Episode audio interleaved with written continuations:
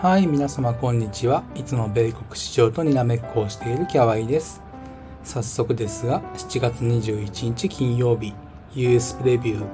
えー、米国市場の展望をしてまいりましょ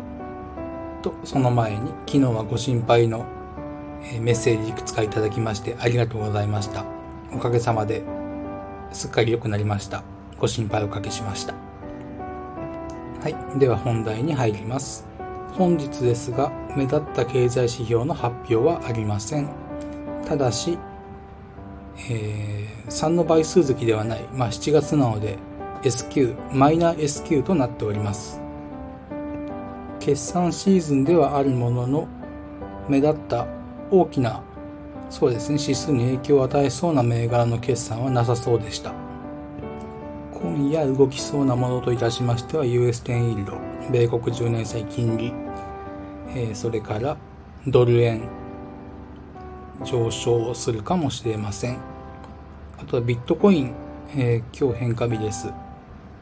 どう動くか、まあ、下げ幅を拡大するのかどうかちょっと注意して見ています。ドクターカッパー、えー、世界の工場、銅価格、これが今夜上げることができるかも一応気にして見ています。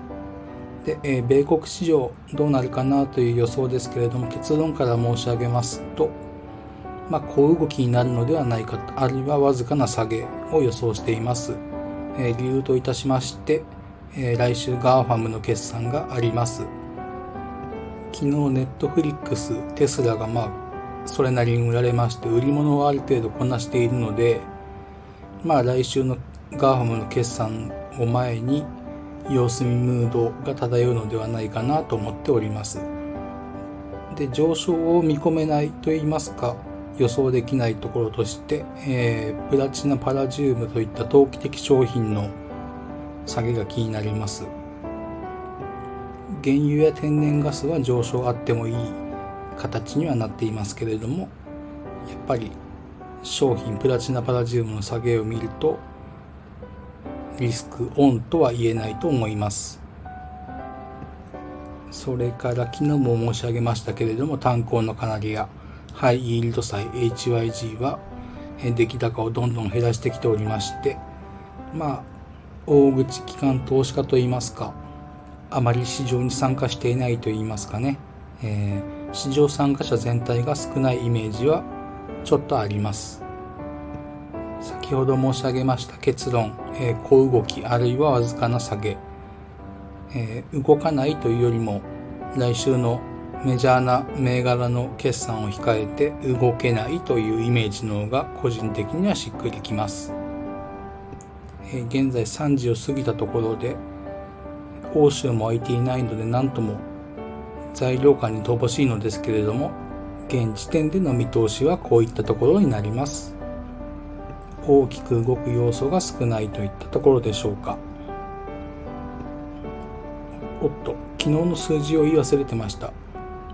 ダウのみ続伸、えー、9日続伸ですかね、9連投となっており、年初来高値を更新しました。今夜もメガテック、 GAFAM とのメガテックハイパーグロースを敬遠してダウに資金が流れる可能性も一応あるかなとはちょっと感じました。